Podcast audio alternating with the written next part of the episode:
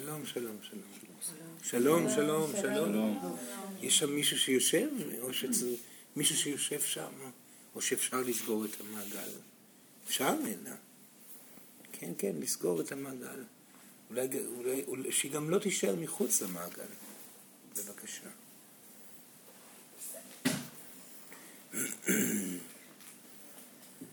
יותר טוב. אנחנו נשמח אם כולם יישארו בתוך, בתוך האנרגיה של המעגל, אה, גם שיהיה סגור, שלום, שלום, שלום. אה, שהמעגל יהיה סגור בשביל שהאנרגיה תוכל לעבור פה בפנים ולא תצא החוצה. זה מקל על התקשור. האמת שזה בעיקר למען ההקלה, אה, שכל האנרגיה נשארת בפנים ולא בורחת. הרבה יותר קל למתקשר במקרה של מי שיושב פה לשמור על, על מתח גבוה בזמן התקשור. שלום, שלום לכם. בואו ניתן גם להם לשבת רגע. סורן שמח מאוד שבאתם הנה. סורן רואה שהגיעו לפה אה, אה, אנשים שרלוונטי להם הנושא. בואו תעשו צעד, צעד אחורה קטן.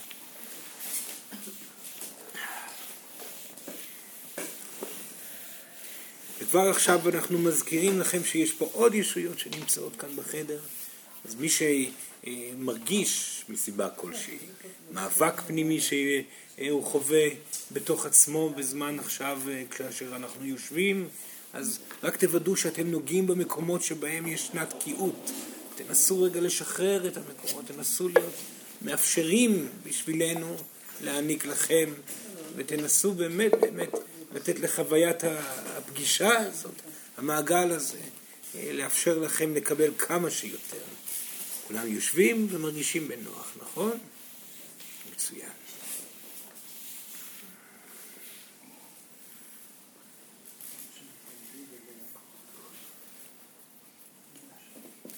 אז בואו נעשה רק סיבוב קטן, אם אנחנו כמות קטנה של אנשים, בואו רק נשמע אתכם קצת, בסדר?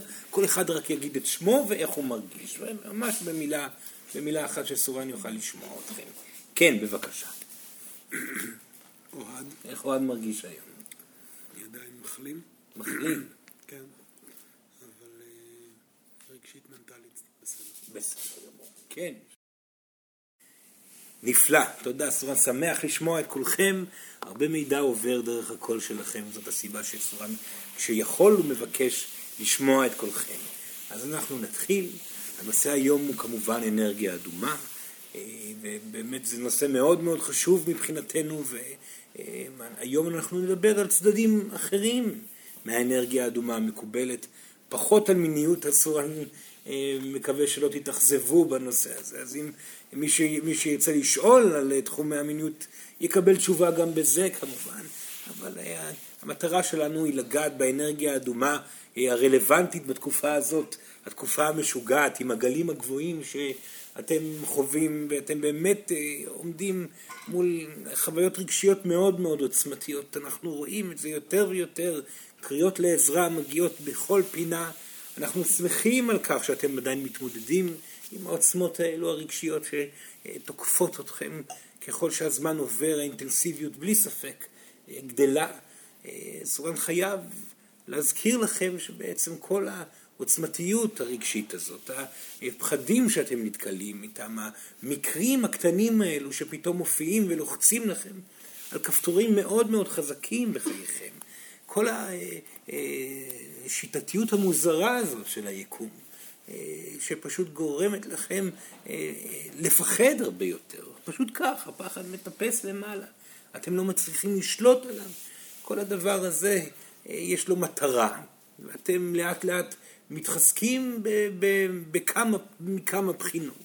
דבר ראשון, יודעים ככל שהזמן עובר, ומזהים את הרגשות כדברי, כ, כגורם שאין יותר מדי מה לפחד ממנו, או לפעמים גם אין יותר מדי מה לנתח אותו, אלא בעיקר אה, ככל שיעבור הזמן אתם תבינו שלא תהיה לכם ברירה, אלא פשוט לוודא שאתם מבטאים את הרגשות עצמם, מבלי התעסקות גדולה מדי בלמה אתם מרגישים כך ולמה אתם מרגישים כך. ולפעמים מספיק שתודו ברגש שקיים בתוככם, הוא כבר יפרוץ החוצה ויעביר אתכם תהליך שמאוד מאוד תלוי בזמן לא בזמן, סליחה, אלא בכמה תאפשרו לרגש להתבטא, כך במהירות יעבור, אה, אה, תעבור תקופת סבל אה, שיכולה באמת במצבים מסוימים להימשך שבועות, כמות הזמן שתקופת הסבל יכולה להגיע על ידי הבעה נכונה ומלאה יכולה פשוט לעבור תוך ימים ספורים וככל שהזמן יעבור והתרגול הרגשי שלכם שאין לכם ברירה אלא לעשותו יהפוך אתכם ליצורים מוכשרים בהבעה רגשית. מסובן חשוב לו להזכיר ולומר לכם, אתם עליכם בתקופה הזאת, בשביל להצליח להישאר אה, עם הראש מעל המים, עם כל הבחירות שלכם, עם כל המעשים שלכם, אתם צריכים לזכור שהרגש בסופו של דבר לא יכול להישאר בתוככם. רגש הוא רעל, אתם צריכים להבין את זה. כשאתם מרגישים שמחה ושומרים את השמחה בפנים, אז הגוף מגיב לא טוב לזה. כשרגש נשאר בתוך הגוף, הוא לא מגיב טוב לזה, אם זה אושר, צחוק, אה, חיבה, אהבה, תשוקה, ואם זה סבל, אבל, פחד, דאגה, אתם לא צריכים את הרגשות בתוך הגוף שלכם. אתם צריכים להעביר אותם החוצה. וככל שהזמן עובר, אתם תראו שלא תהיה לכם ברירה, אלא לאפשר לעצמכם להביע את התמצית הרגשית הזאת. ואת הפחדים הגדולים ביותר שלכם בצורה חזקה מאוד, ואנחנו כאן בשביל לעזור לכם. סורן מדבר, ישויות נוספות מגיעות ומאפשרות אה, במילים כאלו ואחרות את המידע הזה יותר ויותר. את הדרך לי לאפשר לרגש בכמותיות גדולה לעבור דרככם בצורה עוצמתית. ומחוץ לכך, אה, גם כל נושא הדיוק, שאתם לא תהיה לכם ברירה בתקופה הקשה והעמוסה הזאת, לוודא שאתם בוחרים פעולות מדויקות שגורמות לכם לחוויה של איזון ונעימות ואושר ולא עוד פעם חוטאים לעצמכם בפעולות שגורמות לכם שוב להרגשת מועקה. ככל שאתם בוחרים לשפר את הרגשתכם, להתפתח במצבכם הרגשי, להתאזן יותר ויותר מתוך המהלכים המדויקים שנמצאים ביומיום. שלום, שאפשר לשבת. כך אתם תראו שתבוא הקלה אנרגטית על גופכם, על נשימותיכם, על נשמותיכם, בכל פינה, והרגש עצמו שיהפוך ויהיה טוב יותר, ייצור בהדרגה מציאות טובה יותר ויותר ויותר. אתם עוברים מבחן בתקופה הזאת, ואנחנו רואים אתכם נאבקים אל מול המבחן הזה. זכרו את הדברים, והמשיכו את העבודה הטובה. אין צורך להיכנע, וגם אם זה נראה שהגעתם אל מול קיר גבוה, תמיד יש לאן לפנות, ימינה או שמאלה, תמיד אפשר להסתכל לאיזה כיוון אפשר להמשיך ולהמשיך בו. תזכרו לא להיתקע. סורן אמר את הדברים האלו בשביל להזכיר את הדברים שעליהם אנחנו מדברים הרבה הרבה הרבה בתקופה הזאת. ועכשיו אנחנו צריכים להפנות את עצמנו ולהתחיל לדבר על האנרגיה האדומה. שהאנרגיה האדומה, המטרה שלה בסופו של דבר, בכל תחום, זה ליצור אקטיביות החלטית. יש מיניות גם באנרגיה אטומה, זה לא שלא, זה באמת זה אה, חלק מאוד גדול מהאש שנמצא בתוך האנרגיה האדומה, היא גם אנרגיה שמיוחסת למיניות, אבל הפעם אנחנו נדבר על ההחלטיות, על הדרך שלכם לבוא וליצור בסיטואציות שבה, שבהן אתם מרגישים אבודים, אם זה מתוך אינטנסיביות רגשית מאוד גדולה, ואם זה בגלל דילמות חזקות שאתם מתמודדים איתן, ואם זה בגלל פחדים ש, שאתם פשוט לא יודעים איך לפתור אותם. הרבה מאוד פעמים עצם זה שאתם תחליטו לבחור בחירה, עצם זה שתחליטו לעשות מעשה, עצם זה שתחליטו לעזור לאדם אחר, עצם זה שתחליטו להיות ביצירתיות מסוימת, עצם זה שתחליטו לקום וללכת לעבוד, או דרך הפעולה עצמה, שם אתם תרגישו את הפתרון. הרבה מאוד פעמים, מה שיעזור לכם במצוקות גדולות במיוחד, זה דווקא לבחור ללכת לעזור למישהו אחר. הרבה מאוד פעמים בבוקר, כאשר אתם קמים בחרדה, וישנם אנשים, סורן דיבר על זה בעבר, שהחרדה שלהם מיוחסת לבוקר, וישנם, כולכם חרדתיים מתישהו, כן? אבל ישנם אנשים שהחרדה שלהם היא בבוקר, וישנם אנשים שהפחדים והחרדה שלהם היא דווקא בלילה, לקראת השינה. יש כאלו שכל הזמן גם. זה, זה במיוחד בתקופה הזאת. אבל אתם צריכים לזכור, הפעולה האקטיבית היא הגורם העיקרי שיגרום לפחד שלכם להירגע ולהתאזן. ולפעמים אתם תרגישו שאין לכם כוחות לקום מהמיטה, ולפעמים תצעקו בבוקר שאתם לא יודעים איך אתם תחלי, איך תתחילו את היום, ואיך תעמדו אל מול כל המטלות המפחידות שיש לכם להתמודד, שבעיקרן זה בעצם להתמודד עם הפחדים שלכם אל מול כל מיני דברים שאתם הולכים להתקל במהלך היום. ותתחילו לחשוב, ולשאול שאלות, ולהתפלל תפילה, ולבקש עזרה. לזכור, כל מה שעליכם לעשות ברוב מוחלט מהמקרים, זה לעמוד, לנער את הפחד, ולהחליט פשוט להתחיל לזוז. לבוא ולעשות אוכל אם אתם אוכלים בבוקר, לבוא ולהתקלח אם אתם מתקלחים, להיכנס לאוטו ולנסוע לעבודה, ללכת לאוטובוס ולנסוע לעבודה. האקטיביות עצמה, יש בה ברכה עצומה. באקטיביות עצמה, כאשר אתם מתמסרים באופן מלא לפעולה, בהחלטה מאוד חזקה שקשורה לאנרגיה האדומה הזאת, היא זאת שגורמת למחשבה להפסיק לעבוד, וכאשר מחשבה לא עובדת ואתם נמצאים בנתינה ובעשייה, הרגש עצמו גם כן מתאזן. זה נכון שהרגש העצוב, הפגוע, המפוחד, לא נמצא בתהליך הבעתי באותו רגע, אבל לא אמרנו שכל הזמן צריך להביע רגשות, ממש לא. כמו שסורן אמר בעבר, אלוהים יודע טוב מאוד מתי הזמן להביע רגש ומתי הזמן שלכם עכשיו לקום ולעשות דברים. והיא תסמן לכם פשוט על ידי הלוח זמנים שלכם ביומיום. ולמי שאין לוח זמנים שכזה, בגלל שהוא עדיין בנטייה ל, אה, אה, אה, לא לבחור בחירות בשביל ליצור לוח זמנים שכזה, עליו להחליט שכן הוא צריך ליצור לוח זמנים שכזה. מעטים האנשים שיכולים לבחור את האנרגיה האדומה ללא אחריות. הבחירה באחריות היא בחירה באנרגיה אדומה. הרבה מאוד אנשים יש להם תקופה בחייהם שהם אינם רוצים אחריות, אך בסופו של דבר הנשמה תבקש את האחריות הזאת. כי האחריות, בבחירת אחריות, אם זה אחריות זוגית, או אם זה אחריות על, על, על קריירה מסוימת, או אם זה אחריות על מקום עבודה שהחלטתם להיות בו אפילו לתקופה קצרה. כאשר אתם בוחרים באחריות, אתם בסופו של דבר בוחרים באושר. יש פה פחד גם מאחריות, כי אחריות זה דבר מסוכן, כך אומר האגו שלכם, כי שם אפשר לטעות, ושם אפשר ליפול, ושם, ושם עלולים לא לאהוב אתכם, ושם יחשבו עליכם מחשבות רעות, אבל בסופו של דבר עדיף לכם להתמודד אל מול כל הסכנות האלו של הכישלון והנפילה, או אולי חוסר האהבה של האחרים, מאשר להישאר במצב שבו אתם רפואים במיטה כל הזמן. ההחלטה לקום ולעשות היא משמעותית מאוד, ואם אתם כבר עושים משהו, ואם כבר יש לכם מקום עבודה, אם אתם הולכים ללמוד בבוקר, ואם אתם הולכים ו- וכותבים ספר, ואם אתם הולכים ויוצרים יצירה אחרת, או אם אתם הולכים ומטפלים במישהו, אם אתם כבר עושים משהו, בבקשה עשו אותו עד הסוף.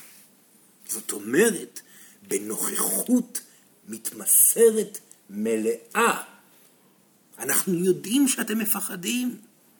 זה לא עוזר לכם לחשוב בזמן העשייה על הפחדים שלכם. לפעמים אם אין לכם ברירה לעצור למספר דקות ולבטא רגש, או להגיד ממה אני מפחד, ולהזכיר לעצמכם מהו הפחד שמולו אתם מתמודדים, בשביל לשחרר מטען רגשי קטן כזה או אחר, עשו את זה. אבל משם והלאה תחליטו להתמסר לעשייה. ואם האגו שלכם אומר לכם לא, לא להתמסר לעשייה הזאת בגלל שאני כבר משועמם, והאגו שלכם אומר לכם לא, עדיף לא להתמסר לעשייה הזאת בגלל שאם אתמסר למקום הזה עוד פעם, אהיה תקוע פה לנצח, עליכם להגיד לו, אגו יקר, אני לא מתכוון להקשיב לך. אתה יכול להישאר במיטה, לישון ולשכב אם אתה רוצה.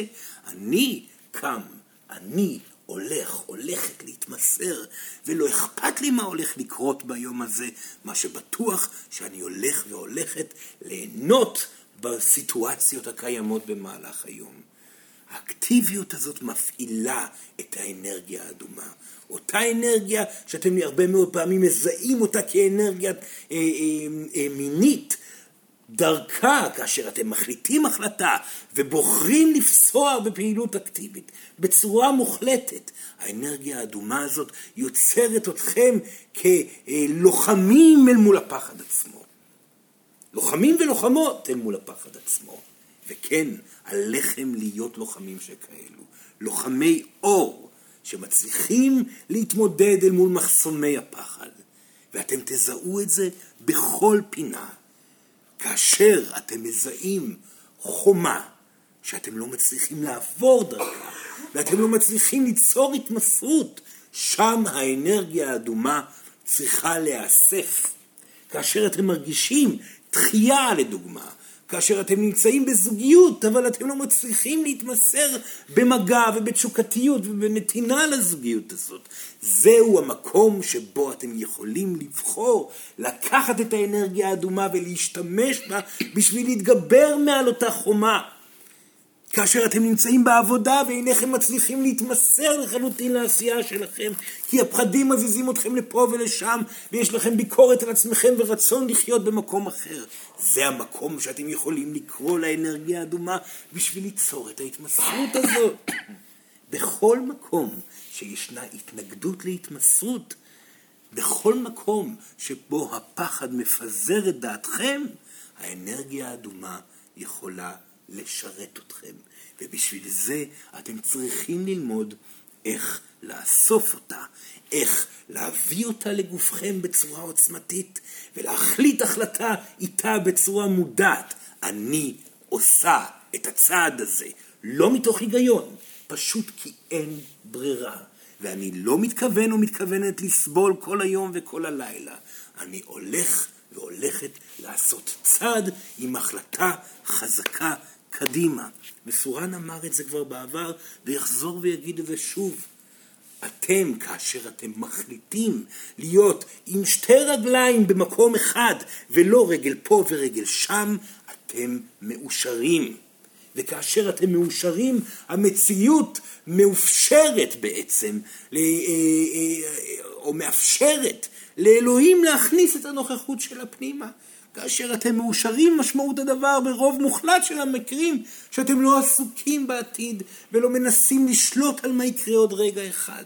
כאשר אתם מאושרים, אתם מרשים לאלוהים להביא מתנות אל חייכם. אז אל תפחדו לשים את ראשכם בצד. אל תפחדו להפסיק לחשוב ולהפסיק לתכנן ולהפסיק לדאוג. כל התוכניות והדאגות האלו, למרות שנראה כאילו שיש בהם חוכמה מסוימת, הם גורם לחוויה רגשית קשה. וכל עוד אתם מרגישים רע, בהתאם המציאות תהיה. לכן ההחלטה שמגיעה מתוך אותה אנרגיה אדומה, לבוא ולבחור במסלול לא ידוע לפעמים, שיכול אפילו להיראות בשביל האגו שלכם התפשרות, או יכול לגרום לאגו שלכם לה, להגיד לכם שאתם הולכים להיתקע במקום שהוא לא מספיק טוב לכם. כאשר אתם בוחרים באנרגיה האדומה הזאת, ובוחרים להניח את שתי הרגליים במשבצת אחת, ולא להיות רגל אחת פה ואחת שם. הכל כבר יקרה לטובה בשבילכם ולבד. אבל יש הרבה מאוד מקרים שהפחד הוא כמעט גדול מדי, שאתם לא יודעים איך לאסוף את האנרגיה הזאת ואיך להתקדם קדימה. והיום אנחנו רוצים לדבר בדיוק על זה. איך מתוך פחד גדול, מתוך חרדה עצומה, כי זה מה שחווים יותר ויותר אנשים בתקופה הזאת, אפשר לאסוף את האנרגיה האדומה וליצור תנועה אקטיבית של בחירה מוחלטת. אנחנו נדבר על זה עכשיו. תודה. ישנן ישויות רבות ששייכות לאנרגיה האדומה.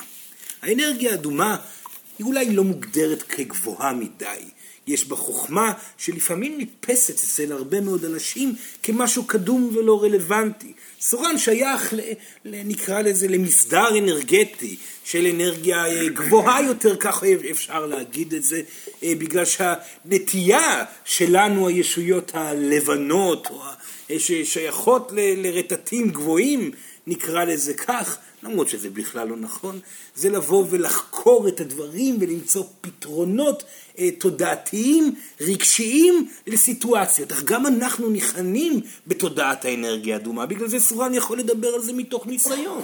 אבל כן, ישנם מאסטרים של האנרגיה האדומה, שרובם הגיעו מתוך תרבויות אדמתיות הרבה יותר. אה, השמניזם אה, כמובן דוגל באנרגיה האדומה וכל המאסטרים אה, ששייכים, השמאנים למיניהם בהיסטוריה האנושית, שיש רבים רבים שכאלו, שידעו לעמוד בצורה עוצמתית אל מול הפחד ולבחור בחירות אקטיביות ולהעביר את האנרגיה האדומה דרכם ולעודד אחרים לעשות את אותו דבר.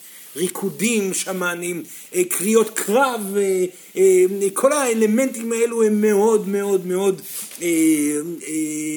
שכיחים להיתקלות בעולם שאחרי החיים. באמת כך, בחיים שאחרי המוות, או תקראו לזה איך שתקראו לזה. אנחנו נמצאים בערבוב מאוד גדול של תרבויות. תרבות שהיא אה, לפעמים אה, מתקדמת יותר טכנולוגית, שם נמצאת ישויות שמגיעות מחיים שלמים אה, תחת אוהל קטן ומדורה ליד, כולנו חיים שם בהרמוניה מאוד מאוד גדולה, מדברים ומתבדחים, לפעמים צוחקים אחד על השני, אך בסופו של דבר עובדים ביחד. וכאן סורן מקבל את הכבוד לדבר על האנרגיה האדומה הזאת, שבסופו של דבר שייכת בעיקר לאותן תרבויות שונות אה, אה, ומשונות ששייכות להיסטוריה אנושית אה, רחוקה מאוד מבחינתכם, וככל שהזמן עובר אנחנו רואים יותר ויותר ישויות שכאלו מגיעות ועובדות גם איתכם. ישנו את גוגון כמובן, שמי שאם יצא למי להכיר אותו, שבסולמות אנחנו עובדים איתו, ומי שלא מי יכול בשמחה לבוא ולהכיר אותו, ואין סיבה לפחד למרות השוני הגדול המטרה שלנו היא אותה מטרה. וכאן אנחנו הולכים לדבר על איך ליצור את האנרגיה האדומה הזו בגופכם. בעיקר בתקופות כאלו של פחד. בסור אני יודע שכולכם מפחדים, וכולכם עמוסים מאוד מאוד רגשית. איך אתם יכולים לאסוף את האנרגיה האדומה הזאת? דבר ראשון, תחוו אותה בגופכם. היא יושבת במרכז, במרכז הבטן כלפי מטה לעבר איבר המין. שם היא נמצאת. ואתם יכולים לבחור לאסוף אנרגיה לכיוון הזה. שימו את הידיים על הבטן בבקשה, על הטבור. תתחילו כבר עכשיו במפגש הזה להעביר ולגעת באנרגיה הזאת. המטרת המפגש הזה זה בגלל שמדובר פה על החלטה, על החלטות והתקדמות, המטרה של המפגש הזה זה לא לברבר יותר מדי. המטרה פה היא להכיר את האנרגיה הזאת ולהשתמש בה. נסו לכווץ את הבטן התחתונה לא יותר מדי פנימה, אל תכניסו את הבטן פנימה יותר מדי, אלא תדמיינו שאתם מכווצים שרירים לעבר האיבר המין, כאילו חץ גדול אה, מושך מהטבור, מ, אה, לא מהטבור, ממרכז הבטן, ממעל הטבור, לעבר הטבור למטה, וכווצו את האנרגיה ש, שנמצאת שם בפנים, והתחילו לוודא ולחשוב כאילו שאתם מעבירים גלים אנרגטיים שנמצאים סביבכם פנימה דרך הידיים שלכם לתוך המקום הזה. חממו את הרטט שנמצא שם. כל מי שעייף, כל מי שדואג, כל מי שעצוב, כל מי שפגוע, כל מי שמפוחד, בעצם כל מי שיושב פה בחדר הזה, יש לו את אחד מהאלמנטים הרגשיים האלו. אתם צריכים את האנרגיה הזאת. תדמיינו כאילו אתם אוספים בעשרות ידיים בלתי נראות אנרגיה שנמצאת מסביבכם, וכן, אנרגיה זמינה תמיד נמצאת סביבכם, ומכניסות הידיים האלו לתוך אה, גופכם, לאותו מרכז שנמצא בבטן, לטבור, למתחת לטבור. דמיינו ידיים פשוט מושכות מכל הכיוונים. מי שרוצה בעיניים פקוחות אפילו לעשות את זה, קחו יד אחת ותמשכו פנימה. פשוט תמשכו אנרגיה פנימה, תנסו למלא את הבטן שלכם באנרגיה הזאת. תחזקו את עצמכם בהחלטיות. תיתנו לאנרגיה של כעס להתבטא. כעס זה שלב מאוד משמעותי באיסוף האנרגטי הזה. החליטו החלטה שנמאס לכם לפחד כל הזמן. החליטו החלטה שנמאס לכם לחשוב מחשבות מטרידות כל הזמן. החליטו החלטה לבוא ולהתקדם, לבוא ולהתמודד. תצחקו אפילו על הפחד. החליטו החלטה לבוא ולהתחזק. שימו לב איך האנרגיה שאתם שולחים לגופכם מתחילה לרטוט לעבר החזה. שימו לב איך היא מתחזקת יותר ויותר. המשיכו לאסוף לשם אנרגיה. בכעס והחלטיות, הכעס הוא טוב, כעס לא חייב להיות עצוב, כעס יכול להיות שמח. הכעס הוא כלי מצוין להתגבר מעל האגו, מעל החומות שאותו הוא יוצר. ההחלטה לבוא ולאסוף עוד אנרגיה ועוד אנרגיה ופשוט להתקדם. הרגישו איך הגוף שלכם מתעורר מתוך זה. ועכשיו תנשמו. תנשמו.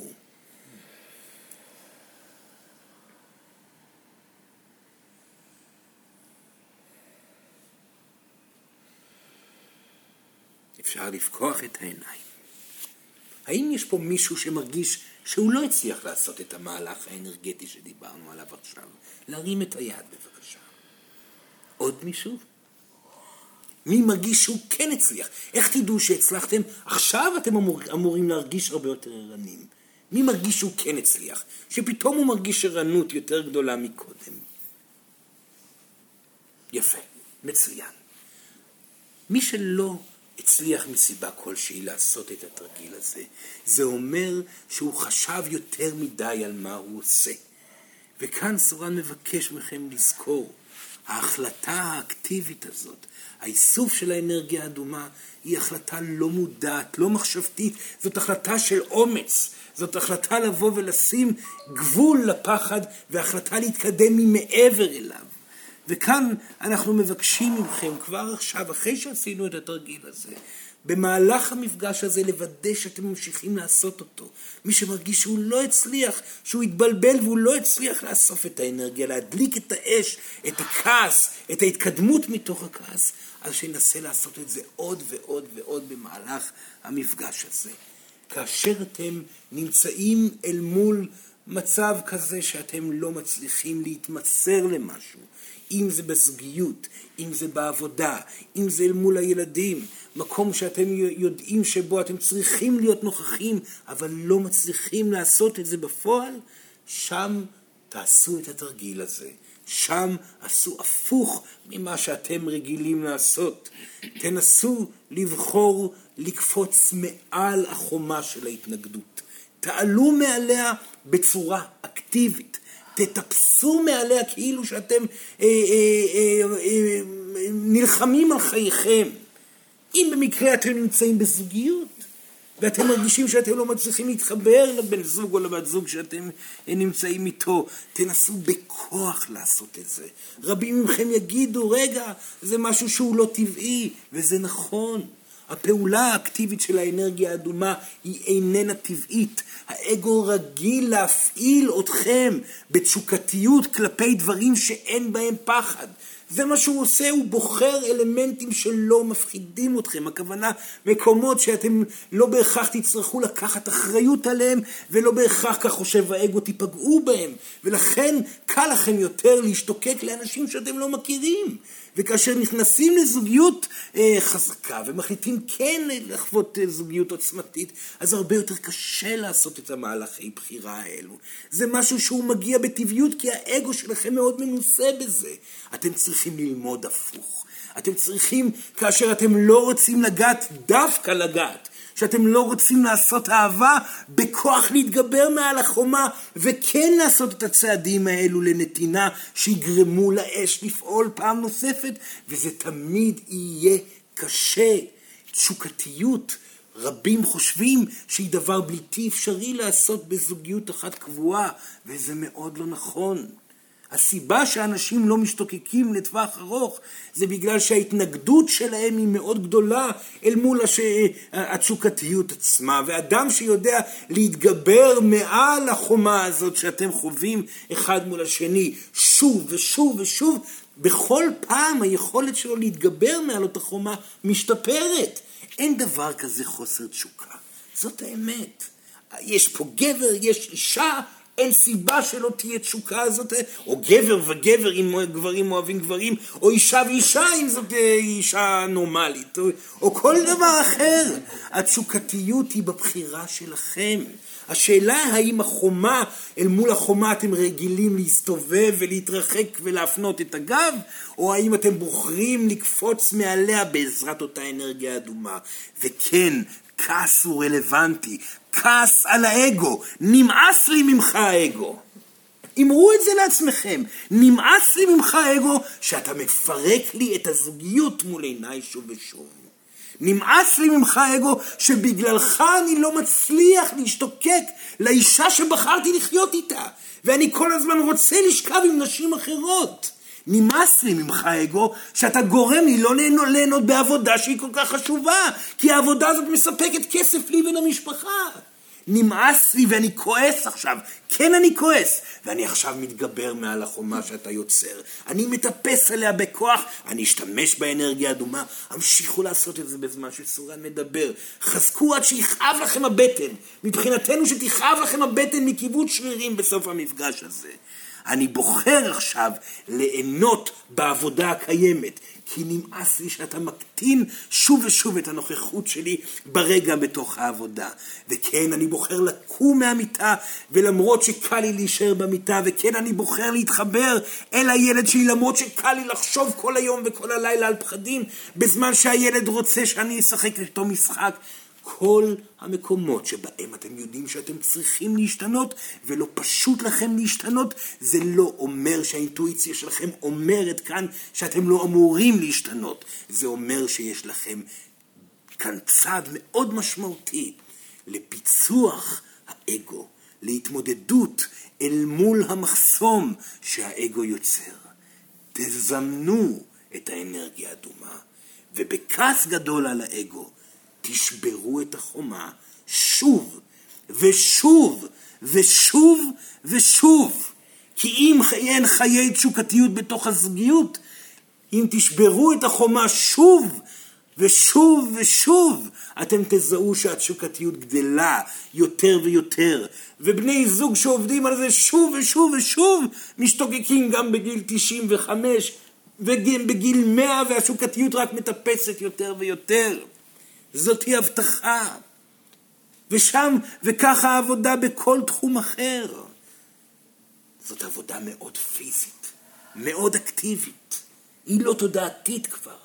היא במגע, היא בנתינה, היא ביצירה, היא בעינוג, היא בניסיון שלכם ולשבור את הפחדים בעזרת פעולה. והיא נדרשת יותר ויותר ככל שהזמן עובר בתקופת הפחדים הגבוהים. היא נדרשת יותר ויותר ככל שהזמן עובר והרגשות מתפרצים ללא שליטה. היא נדרשת יותר ויותר בתקופה הזאת ככל שהאחריות שלכם גדלה על יותר ויותר אנשים. כי אתם כאנשים מחליטים עם עוצמה אקטיבית משדרים את האמת הזאת ואת ההחלטיות הזאת לילדים שלכם ולאנשים שסביבכם. אנשים שיודעים להתמודד אל מול הפחדים הרגשיים שלהם, להביע כשצריך ולבחור להיות אקטיביים מתי שהם מרגישים את ההתנגדות, משלימים פה פשוט שלם אנרגטי של אש. משלימים פה תודעה עצומה שיכולה רק לגרום ליותר ויותר אושר ביומיום, והמציאות מגיבה בהתאם. וזה לא מהלך טבעי.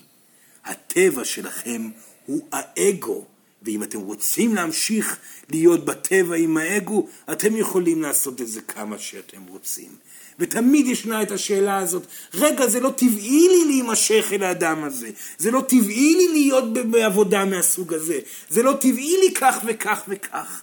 הטבע שאתם מכנים אותו טבעי הוא האגו. אתם פה לא להיות טבעיים, אתם פה להתקדם קדימה, אתם פה לא להיות אנושיים, אתם פה להתקדם קדימה מהאנושיות גם כן. זאת הטרנספורמציה, והיא דורשת החלטה פעולה, בחירה, עשייה, יצירה, נתינה, ידיים, רגליים, בשביל זה יש לכם את כל הגוף הפיזי שלכם, לא בשביל להניח את הראש שלכם על, על ידיים ולחשוב כל היום וכל הלילה. הידיים שם בשביל ליצור, בשביל לעשות, בשביל לתת, בשביל לפעול, בשביל לשתול, בשביל לבנות, בשביל לענג. הרגליים שלכם בשביל, נמצאות לא בשביל שתשבו על הכיסא כל הזמן ותראו טלוויזיה.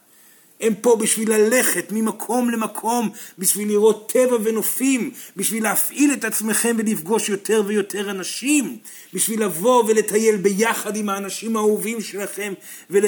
ולהעביר חוויות טובות איתם. הגוף שלכם פה בעולם הזה נמצא בגלל שאתם אמורים להשתמש בו, ואתם עושים את זה הרבה פחות מדי. אפשר להגיד משפט כזה, הרבה פחות מדי. אז יש לנו כאן בקשה אליכם. התחילו להיות אקטיביים.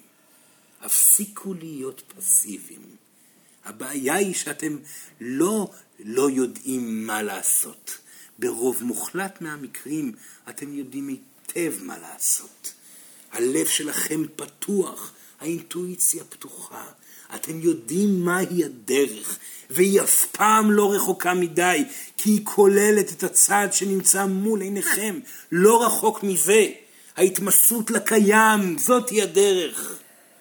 לפעמים ישנן החלטות קצת יותר אמיצות לעשות, אבל הן תמיד רק צעד אחד ממכם. זה לא בהכרח לבוא ולהקים עסק שחשבתם עליו באיזה פנטזיה קטנה וזהו, זה מה שעושים.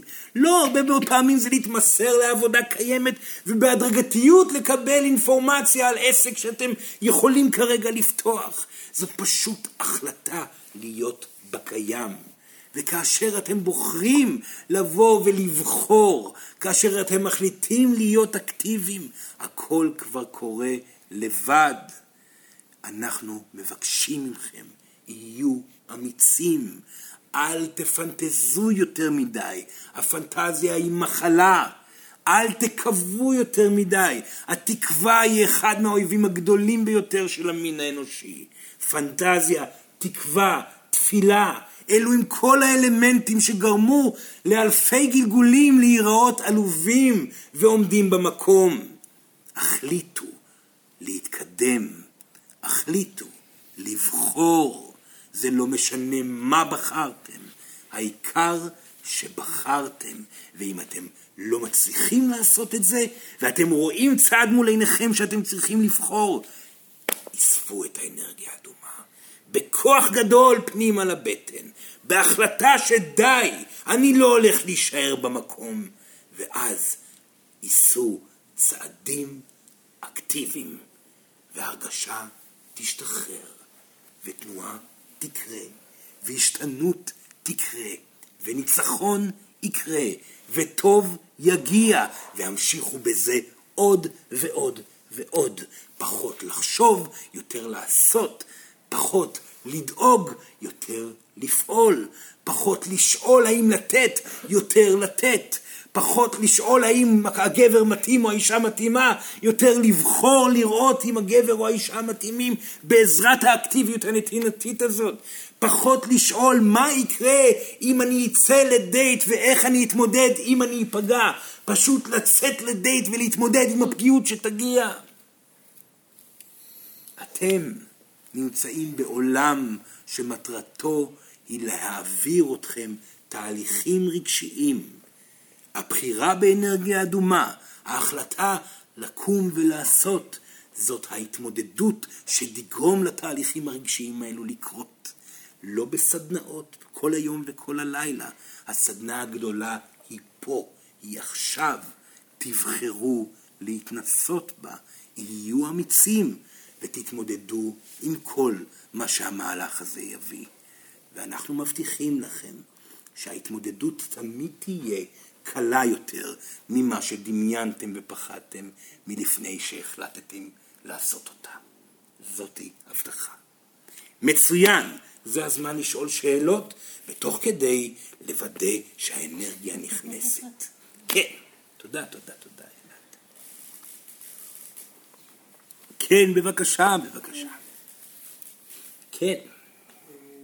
כשעשיתי את התרגיל, אני רוצה לדבר עליו ועל השאלה אחר כך, אז אה, לקראת הסוף הרגשתי פשוט אנרגיה הפוכה עם מה שאני מכניס, כמו להבה שפשוט עולה כלפי מעלה. כן, זה קורה, נכון. אוקיי, ושאנרגיה מתפשטת הפוך ממה שהכיוון שכינסתי אותה, ואחרי זה, כמו שלא הרגשתי רענן, אבל לא שעייף, אבל הרגשתי כאילו אכלתי סוגרת מנטה, הנשימה הפכה הרבה יותר קלה וממש... אה, אה, אני יכול קלילות, קלילות. נכון. כן, קלילות.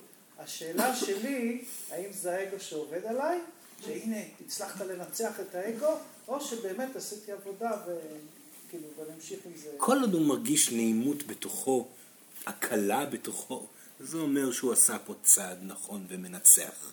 כשהאגו מנצח, הוא מגיע עם קפיצה מסוימת, שהיא תמיד ברורה. איזה סוג של, הנה הצלחתי, תראו כולם. חשוב לו גם להראות לכולם שהוא הצליח. אז אם יש פה רק הקלה ונעימה, שאתם לא אה, רוצים עכשיו לשתף את כולם בה, אלא פשוט חוויה של נעימות וקלילות פנימית, פשוט, אה, ובפשטות החוויה הזאת מגיעה, זה אומר שהוא הגיע למקום הנכון. בסדר? ובמקרה הזה הוא צודק, הוא באמת הצליח. טוב? כן. כן, בבקשה, ילדה, סיוון, נכון. כן. אמ, דיברת על האקטיביות, ואני חושבת שאצלי אני מאוד מאוד מאוד אקטיבית. יפה. ואולי ממקום של פחד להרגיש. כן. אמ, אבא שלי בארץ מחר, ואני עושה איזו השקה של מוצר ביום שישי, ואמרתי לו שזה לא בסדר שהוא יגיע יום לפני השקה, ואני לא רוצה שהוא יגיע, אני מפחד שהוא יעליב אותי, אני אעשה איזה משהו שיהרוס לי את הזון. כן. ואמרתי לו, אני לא רוצה לראות אותך עד יום שבת. כאילו, יש משהו שאני יכולה לעשות עם עצמי, כאילו, בכל זאת ש... בכל זאת שמה? שאני אוכל להיות בנוכחותו בלי לפחד ממנו. דבר ראשון, אם אתם מפחדים מההורים שלכם, להיפגע מהם, אז אה, חשוב מאוד לזכור שההורים שלכם בסופו של דבר הם רק ההורים שלכם. אין לכם מה לצפות שהם יהיו רגישים יותר, קשובים יותר ומאוזנים יותר. קבלו את אופציית הפגיעות כמוחלטת, בסדר? כי אין דרך לא להיפגע מאדם שרואה את עצמו דבר ראשון ולא אתכם. בעיקר שזה אמור להיות הפוך כאשר מדובר על הורה לילד. אז תחמלו להם. הם אינם מדויקים כי הם פשוט אבודים. ככה זה קורה, וגם אתם תהיו אבודים אל מול הילדים שלכם אם נעמיד אתכם מולם. כל דור שמגיע הוא בהכרח יותר מפותח מקודמו.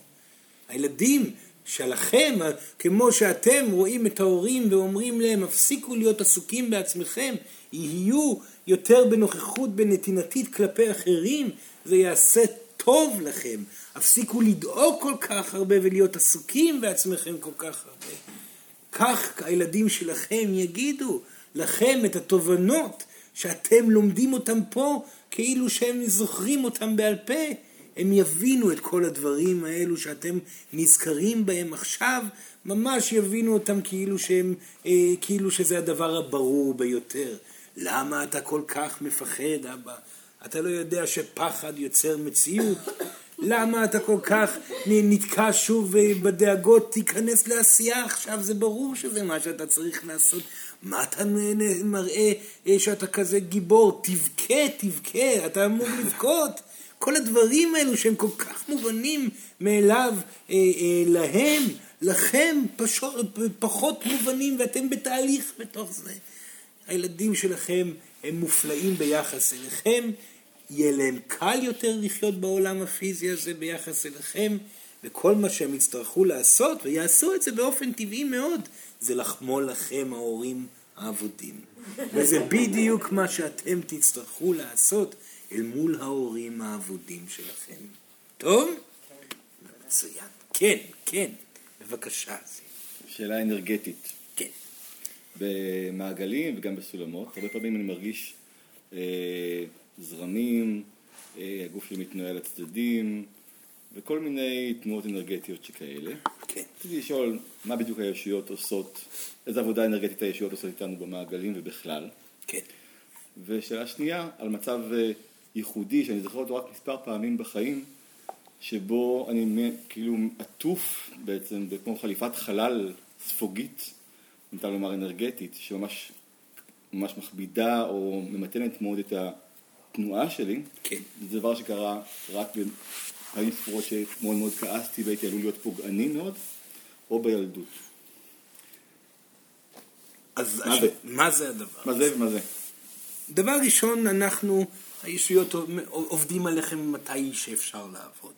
מקרים כאלו של מעגלים, בגלל הנוכחות של סורן פה, שהוא סך הכל שליח של הישויות שנמצאות פה בחדר, אז אתם מאפשרים לנו יותר להעניק לכם.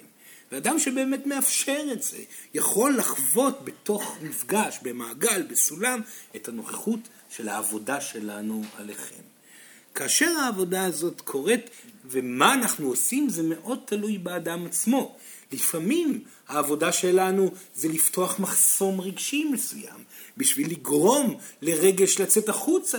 הרבה מאוד פעמים אתם תרגישו שזה לא לטובה, אבל זה כן לטובה, כי זה יעזור לאינטראקציה שלכם עם הרגש להיות יותר חזקה, להתנקות עוצמתית גדולה יותר לקרות מהר יותר. אז העבודה שלנו לפעמים מתעכבת על זה. לפעמים מדובר פה על ריפוי פיזי אמיתי שאנחנו מתעכבים עליו ומנסים לשפר ברגע שאתם אה, מסיחים דעת מכאב כזה או אחר בגלל שאתם עסוקים במה שסורן מדבר. אז אנחנו יכולים להתערב בכל מיני דברים שכאלו. לפעמים המטרה היא, היא פשוט להקל עליכם ולתת חוויה יותר עוצמתית של המודעות לחיים שמעבר. כל אחד והסיפור שלו עצמו. אבל אם באמת תהיו קשובים לאנרגיה. אתם תראו זרמים עוברים מכל מיני כיוונים, וזה פשוט אומר שיש ישות שעומדת מאחוריכם ועושה כל מיני תנועות אנרגטיות איתכם. בסדר? כאשר אתם חווים חוויה אנרגטית עוצמתית מאוד, אתם נזכרים באלמנטים שקשורים לעולם שמעבר. כאשר אתם חווים חוויה אנרגטית שאתם לא יכולים להסביר אותה במילים, אך היא כל כך עוצמתית וכל כך ברורה, אתם נזכרים במציאות שקיימת מעבר לעולם הפיזי הכבד הזה. זה אומר שהרטט שלכם כן טיפס למטה למעלה, וכן קיבלתם כאן איזשהו אה, אישור לגבי אמת שאתם יודעים אותה ברמה אינטואטיבית, אפילו לא בתת מודע, אלא באינטואיציה עצמה.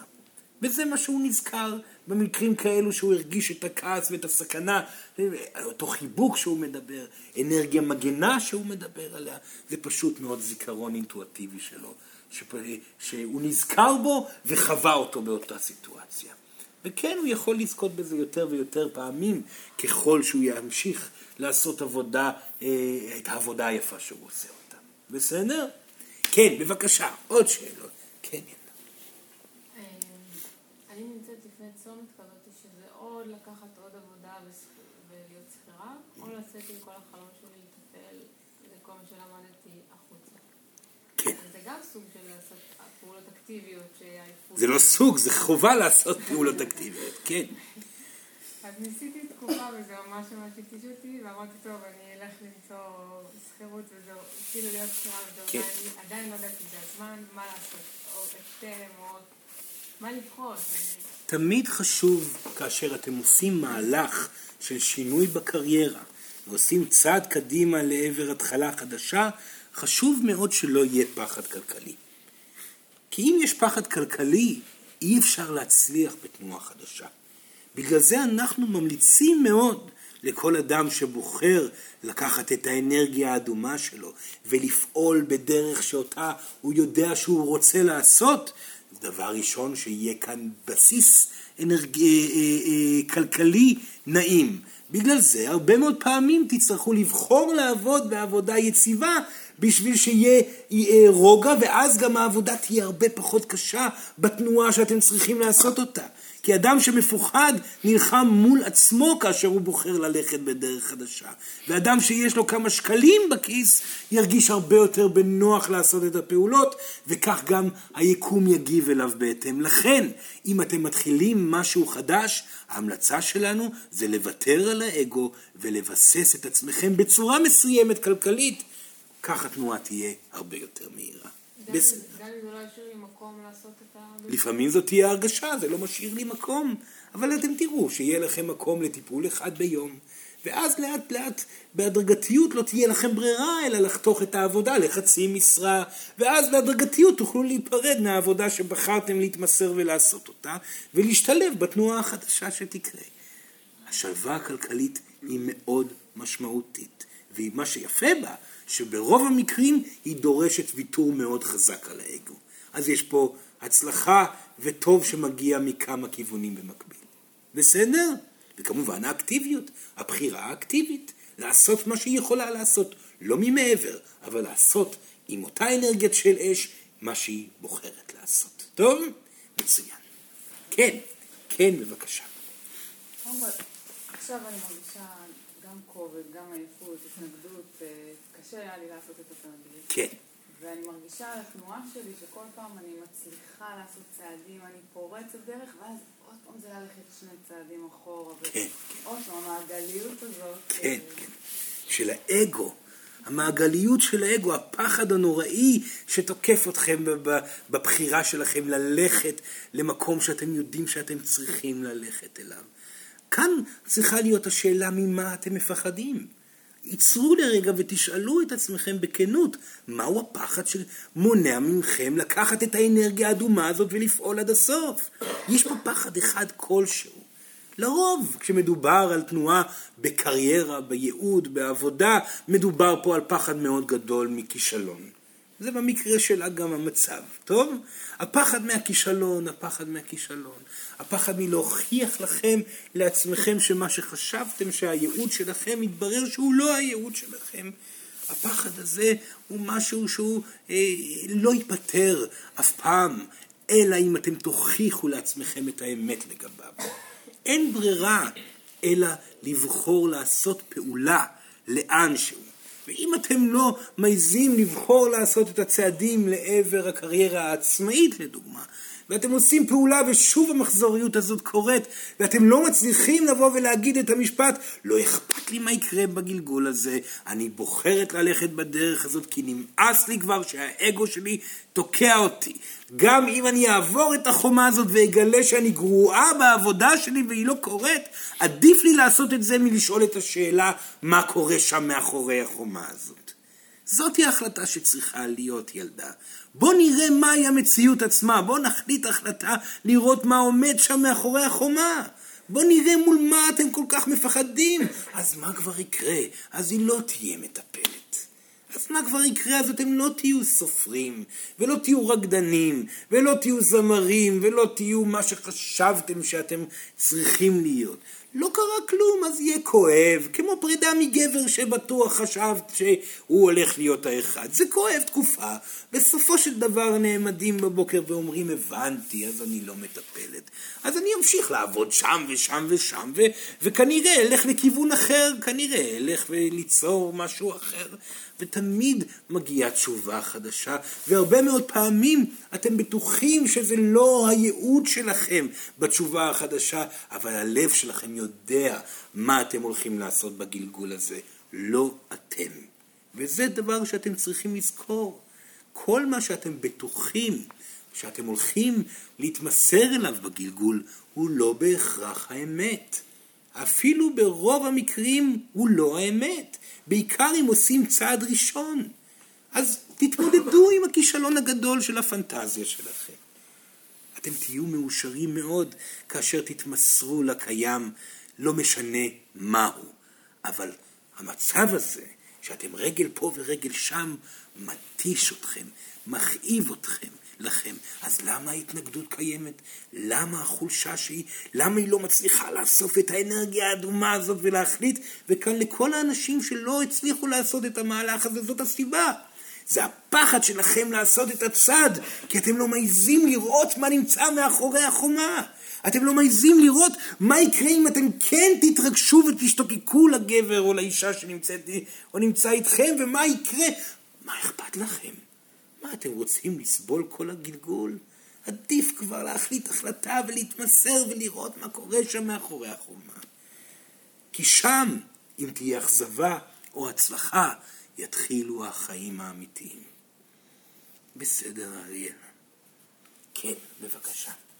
כן, כן, יש קושי באיסוף אנרגיה, כשאין לו"ז. כלומר, כשיש לו"ז אין בעיה, אוספת את כל האנרגיה, הולכת ללו"ז, עושה את הלו"ז. כן. אבל אז פתאום בבוקר כשאין לו"ז, ויש אופציה להביע רגשית, יש אופציה לנוח, ויש אופציה לעשות סידורים שכדאי שיקרו, ואפשר אולי ליצור משהו, ואפשר לעשות ספורט, ואיכשהו מתוך כל החוסר לו"ז הזה, אני לפעמים, אה, עד שאני אוספת את עצמי לפה או לשם, או גם אם אני אוספת, זה כאילו משהו... לא יודעת להגיד, כי זה נשמע כמו צרות של השירים, שבכלל יש זמן כזה. זה בלי ספק צרות של השירים, דבר ראשון, שתהנה מזה מאוד, כי כנראה בעתיד לא יהיה לה את האפשרות לעשות את זה. אז דבר ראשון שתזכור את זה, וכשהיא מרגישה את הסיטואציה הזאת, והיא לא יודעת מה לעשות, ושם החרדה מתחילה לגדול. וזה מה שקורה, אין מה לעשות. החרדה מתחילה לגדול.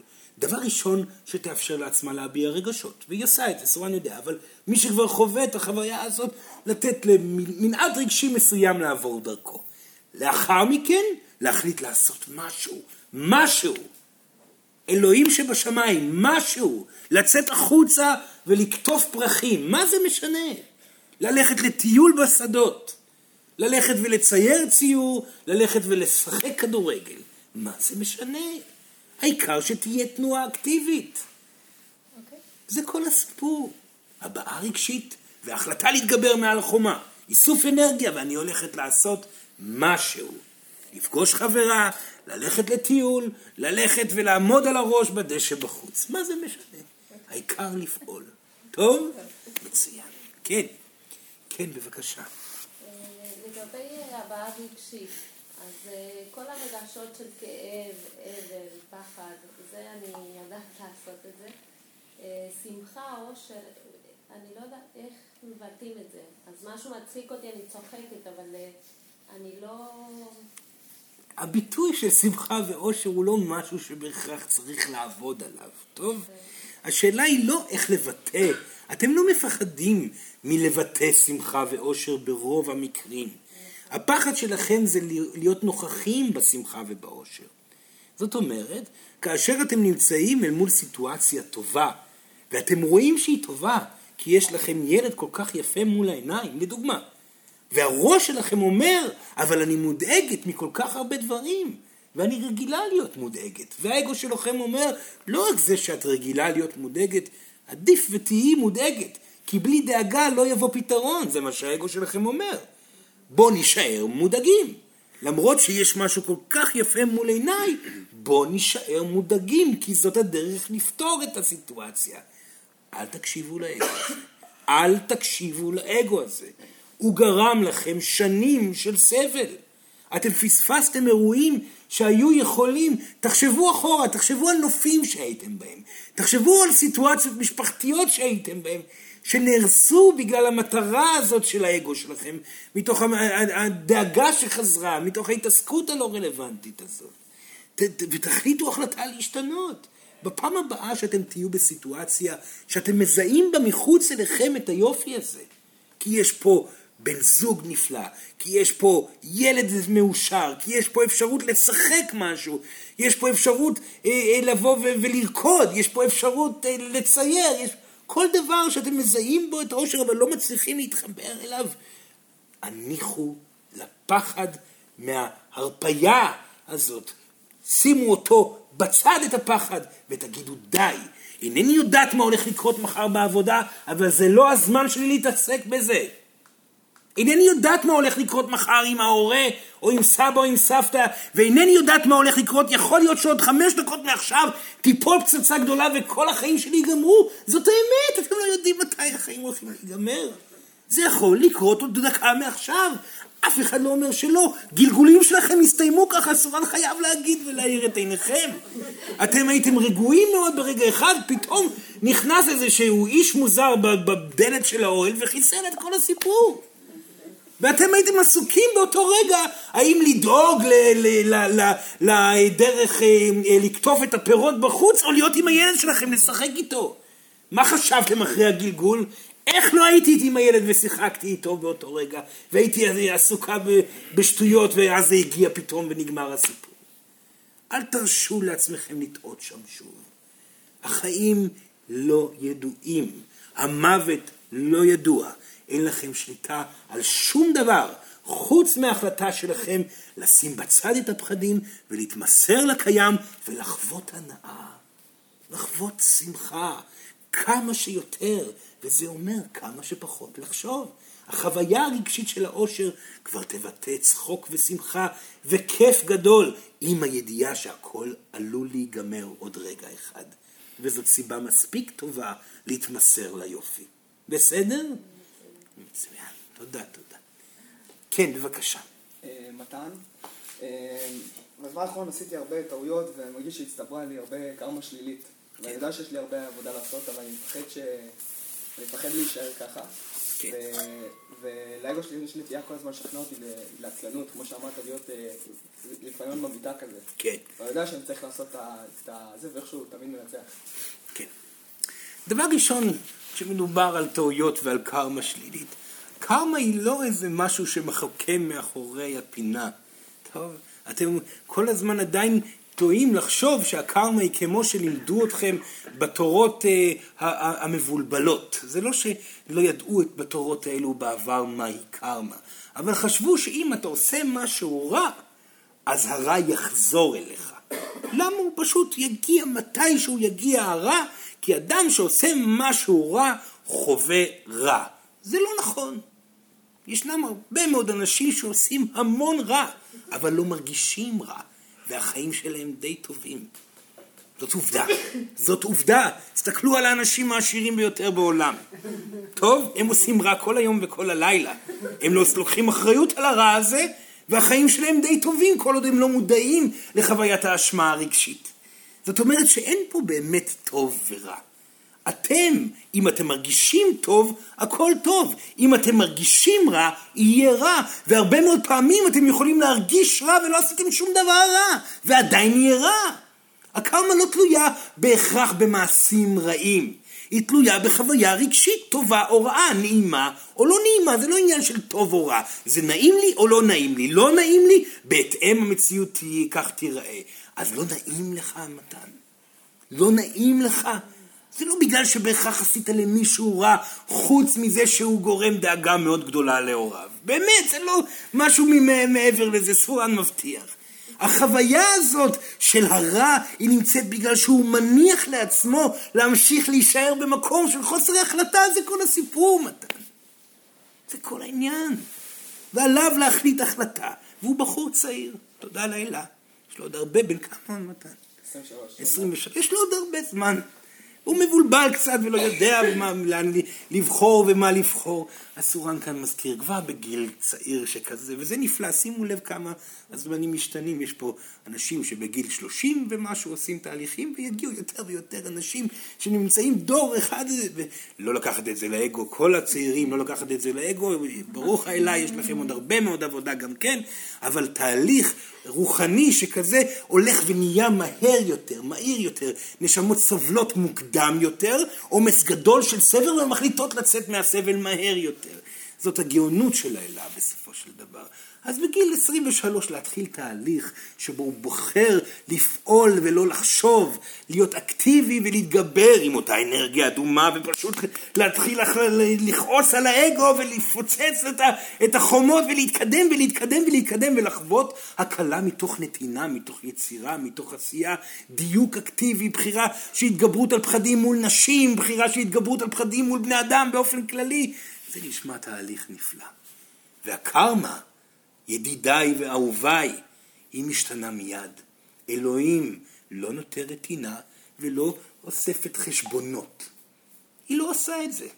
אדם יכול להרגיש רע כל החיים, ולעשות טעויות מפה עד הודעה חדשה, ואז להחליט שהוא עושה תהליך של השתנות, הבעה רגשית של תסכול וכעס עצמי ואבל ו- ומאשים את עצמו בכל הרע בעולם שהוא חושב שהוא עשה, ובאותו רגע הוא מתנקה כי הוא חווה חוויה של הנה אני מקבל את כל הרע שמגיע לי, ומפה והלאה אני מדויק. באותו רגע שהוא עושה את השינוי הזה, אלוהים לא אומרת, אה רגע, אתה היית 90 שנה איום ונורא ולכן מגיע לך עוד 90 שנה של סבל. לא, אתה מרגיש טוב עכשיו, עשית עבודה, ברוך הבא לגן עדן. עכשיו, לא מחר, עכשיו. אין לכם מה לדאוג. אין כאן שום מקום של כתיבה של חשבונות. אין יום כיפור. אין, סליחה? אין יום כיפור. היום כיפור זה כל יום, לא? מי שמבזבז את חייו ביום כיפור אחד בשנה, הוא נמצא במקום מאוד מאוד מרוחק מהאמת. כל רגע שעובר, טעות נעשתה, איך אני משתפר. הרגשה רעה, איך אני משתנה. כל רגע שעובר. כי אם אתם לא עושים את זה ומחכים רק ליום כיפור, אוי ואבוי לכם. אוי ואבוי. בסדר? כן, ברור, מתן. כל הכבוד, כל הכבוד. כן, בבקשה. שאלה על החלטות קטנות. על מה? החלטות קטנות. החלטות קטנות. אני עכשיו אה, נגיד אה, חווה קצת, חווה עצב, ואני מרגישה שיותר אה, קשה לי בהחלטות הקטנות של אה, אם להרפות ולא לעשות כלום ולאפשר לעצמי את המקום הזה, או להניע את עצמי, כזה, החלטות קטנות. יותר קל לי להחליט שאני בטוב יותר. כן, כן. כשיש רגש חזק, מאוד קשה לבוא וליצור את ההחלטות האלו. בואו נקבע דבר פשוט. מצבים של רגש אינטנסיבי דורשים התייחדות בהבעה רגשית, אין ספק. אז אלוהים תנחה אותה, בבקשה. לתת למציאות להנחות אותה מתי היא צריכה להיות בהחלטה ומתי יש לה את הזמן להביע רגשות. בכל פעם שמשהו חיצוני לתודעה שלה מאיר אותה לעבר הקיום האנושי, זה הזמן לשכוח את הרגש ולהחליט החלטה. אם אין סיבה, להישאר במיטה ולבכות. בסדר, המקום הזה, שכאילו שאלוהים מנחה אותי להחלטות, הוא זורם לי יותר קל כשאני לא תחת ה... הוא- הוא גור- סליחה, סורן לא שומע, ילדה. מה היא אמרה? כשאני במקום של לתת לאלוהים להנחות אותי בהחלטות, אז, אה, אז זה בדרך כלל של מקום יותר טוב. כשאני בתוך העצב, אני חושבת שכאילו פתאום הכל לא מדויק לי. פתאום יותר קשה לי להחליט אה, אם עכשיו להתמסר ל- לעצב ולבכי. אז, אז בגלל זה סורן חוזר ואומר פעם נוספת. הקושי שלה זה להגיד, האם עכשיו למרות שקרה מקרה שאומר לי להתקדם קדימה, עליי לאסוף אנרגיה אדומה ולהתקדם, או להישאר במקום? כאשר משהו קורה, טלפון מצלצל, ילד מדבר, זה הזמן לקום ללכת לעבוד, או כל דבר אחר שהוא דורש ממנה מסיבה כלשהי לוותר על ההתעסקות הרגשית שלה, זה הזמן ללכת ולהתקדם קדימה. בסדר? זאת, אלו הנחיות. זהו, אבל בסופי שבוע שהם פנויים, שם יותר קשה לי. אז שם כנראה היא תצטרך להתחבר לרגש יותר, עד שימאס לה לבכות. כאשר ימאס לה לבכות והיא תגיד, די כבר לבכות! אלוהים שבשמיים, כמה אני יכולה לבכות? אז הגענו למקום טוב מאוד. כי אז היא תאסוף את האנרגיה האדומה, פשוט כי כבר אין לה יותר מה לבטא. בסדר? בסדר ילדה. לזכור את המילים האלו בבקשה, היא כבר עשתה את התהליך הזה מספר פעמים. כן, בבקשה. שאלות אחרונות. שאלות אחרונות. כן, כן, כן. האם יש קשר בין האנרגיה האדומה לאנרגיה האורגזמית? המינית הכוונה. כמובן שכן, כמובן שכן. אל מול התשוקה המינית ישנה חומה מאוד מאוד גדולה. מאוד מאוד גדולה. חומה של אגו כמובן. כי אל מול התשוקה המינית ישנה התאהבות. לכן קל לכם לעבור חוויה מינית מלאה עם בני זוג שאתם לא חוששים להתאהב בהם. אם זה היכרות חד פעמית או מספר פעמים קטנות, קל מאוד לגבר לדוגמה לחוות אה, אה, אה, מיניות אה, בריאה אל מול אישה שהוא יודע שהוא לא הולך להיות איתה כל החיים. קל יותר לאישה גם כן לעשות את זה הרבה מאוד פעמים.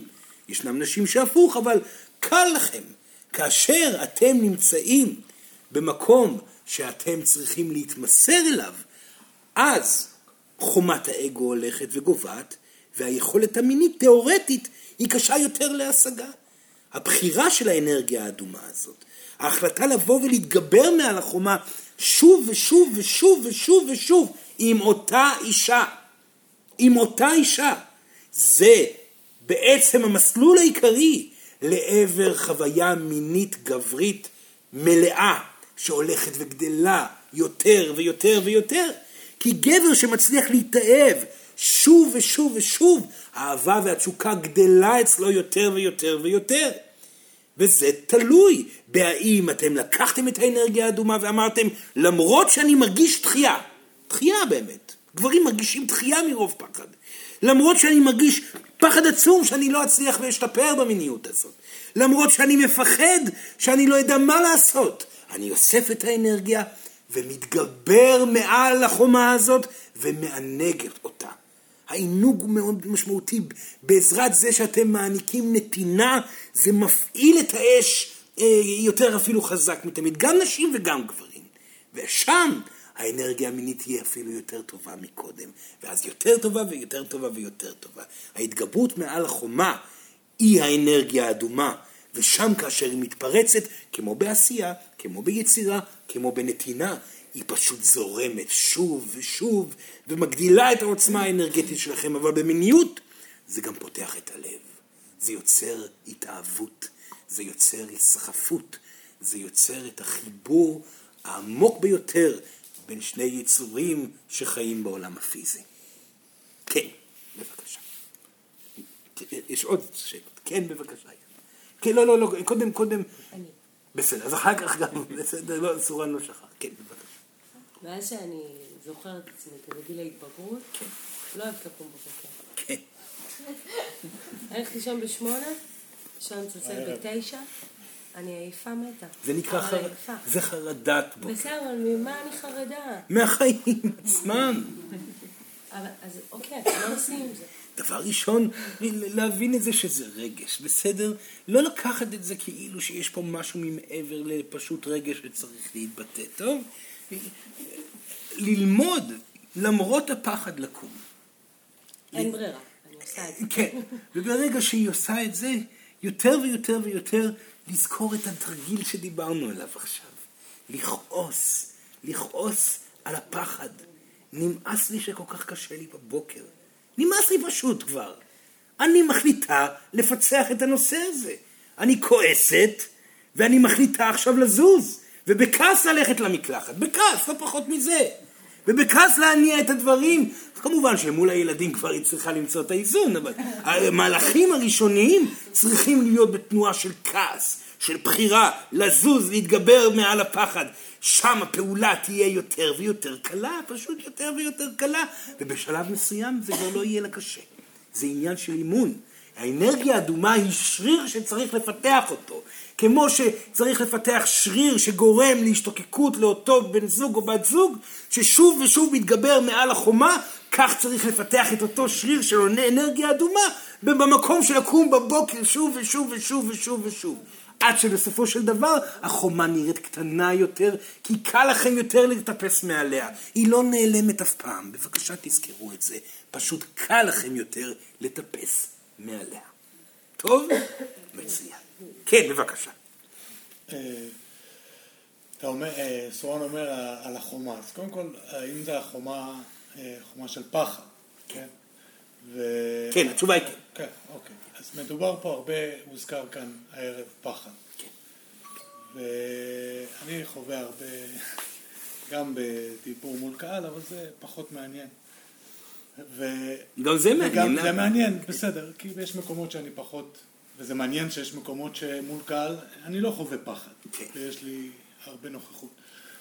אבל כאן כשאני צריך לשאול את צורן, הרבה פעמים אני רועד ומרגיש פחד. ונאמר פחד כרגש, האם אפשר להרגיש פחד? וסורן אומר פחד, שים אותו בצד.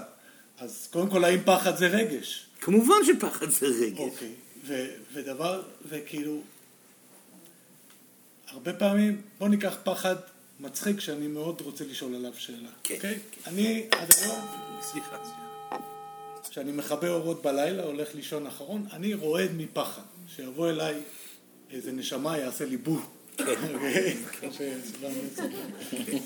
וכמו שאני מכיר את עצמי, אני עובר תהליך ואני מאמין וחווה דברים, ומרגיש דברים.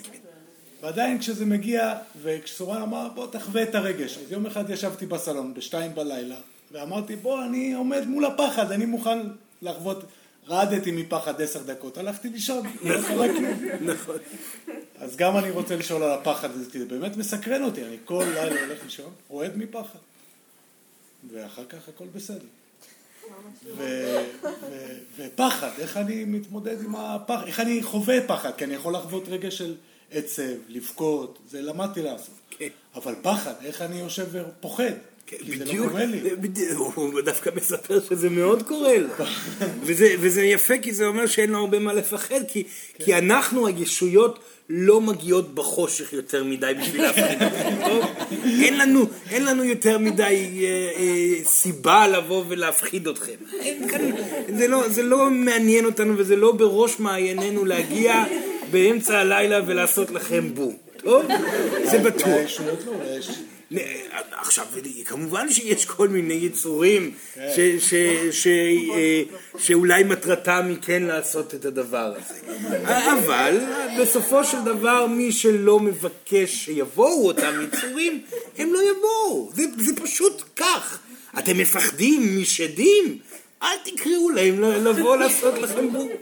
ומי ש... וגם אם קוראים להם לבוא, וישנם ילדים שעושים את זה וקוראים שוב ושוב ושוב, זה לוקח הרבה מאוד זמן להתחבר ליצור אמיתי כזה בשביל שהוא יבוא. חייבת להיות סיבה קרמטית מאוד אמיתית.